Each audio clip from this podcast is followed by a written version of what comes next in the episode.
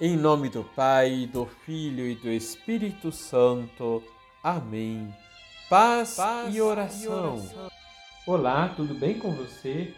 A esperança cristã não nos mantém passivos como quem espera algo acontecer, mas nos torna ativos, porque crendo no Senhor Jesus e conhecendo a sua palavra, trabalhamos pelo reino, até que ele volte e nos apresente a sua plenitude. Liturgia diária. O terceiro domingo do Advento é chamado de o Domingo da Alegria, porque ouvimos repetidamente na liturgia o convite para nos alegrar sempre no Senhor. O motivo de nossa alegria é porque Deus está em nosso meio e ouve as nossas orações. Além disso, porque Ele se alegra em nós e nos renova no seu amor.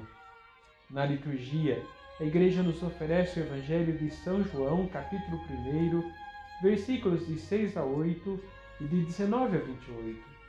É a introdução do Evangelho de São João, também conhecida como o Prólogo. No prólogo encontramos a história de Jesus e sua estrutura cosmológica. Nos é apresentada uma reflexão que nos fala da existência de Jesus com o Pai desde o início dos tempos. São João faz questão de nos mostrar que Jesus é o cumprimento do Antigo Testamento e a manifestação da palavra eterna pronunciada pelo Pai desde a eternidade. Ele é a luz que vence as trevas do mundo. Depois do prólogo, São João nos apresenta o ministério de João Batista.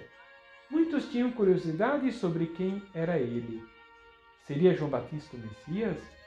João responde que não é o Messias, nem Elias ou o profeta, e declarou: Eu sou a voz que grita no deserto, aplainai o caminho do Senhor, conforme disse o profeta Isaías. Em seguida revela que aquele que eles procuram já está entre eles, mas ainda não foi reconhecido. A resposta de João destaca para nós um importante tema do Advento. Jesus já veio ao mundo como nosso Salvador. Durante o Advento, perseveramos na oração, que nos faz perceber que o Senhor está no meio de nós. O Advento também nos prepara para que, de maneira vigilante, aguardemos a volta do Senhor e a manifestação da plenitude do seu reino. Escreve aí nos comentários quais são as suas motivações cristãs para celebrar alegremente o Natal do Senhor. Vamos rezar? Senhor, aguardamos a vossa volta, celebrando o vosso nascimento. Dai-nos um coração generoso para amar e partilhar, não só o alimento com os necessitados, mas a nossa disposição para visitar algum amigo ou amiga ou membro da comunidade que esteja passando por um momento difícil.